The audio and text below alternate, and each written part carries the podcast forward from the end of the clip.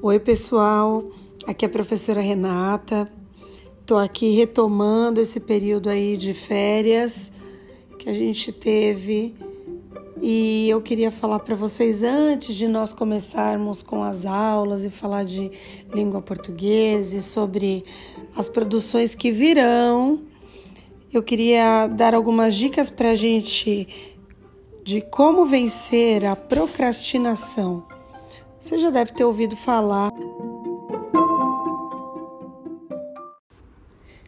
Aquele ditado que diz: é, é melhor você não deixar para amanhã o que você pode fazer hoje, sabe? Quando a gente pensa em procrastinar, é sempre deixar para mais tarde. Ah, daqui a pouco eu faço. Ah, mais cinco minutos. Ah, amanhã eu faço. Você já pode estar passando por situações assim, como, ah, eu vou ter que voltar a estudar. Ai, como vai ser essa rotina? Ai, eu vou fazer isso depois. Mas eu quero dar um alerta. a verdade é dura, viu? Para não deixar tudo para depois, vocês vão ter que impor limites para vocês mesmos.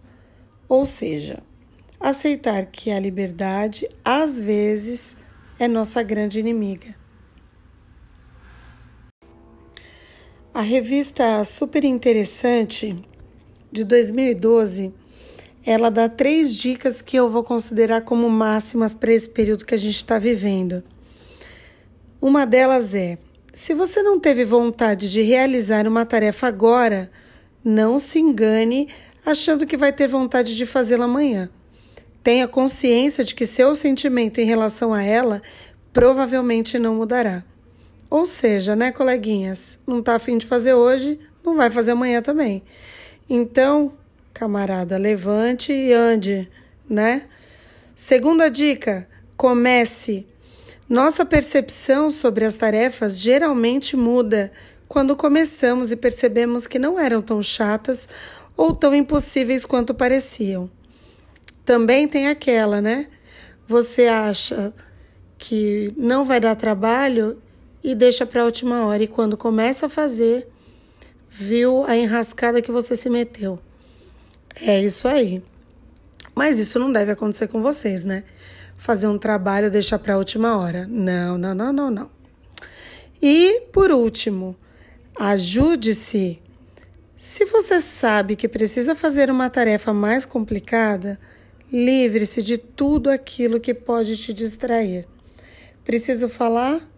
Celular, Netflix, Globoplay. Não. Ah, vou ouvir música. Ah, eu consigo ler texto, fazer exercícios ouvindo música.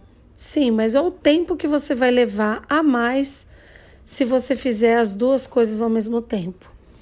Então, né? Essas são as três máximas que eu estou começando esse áudio para vocês, para vocês pensarem, porque logo mais a gente vai entrar com português na veia. Um beijo, até mais.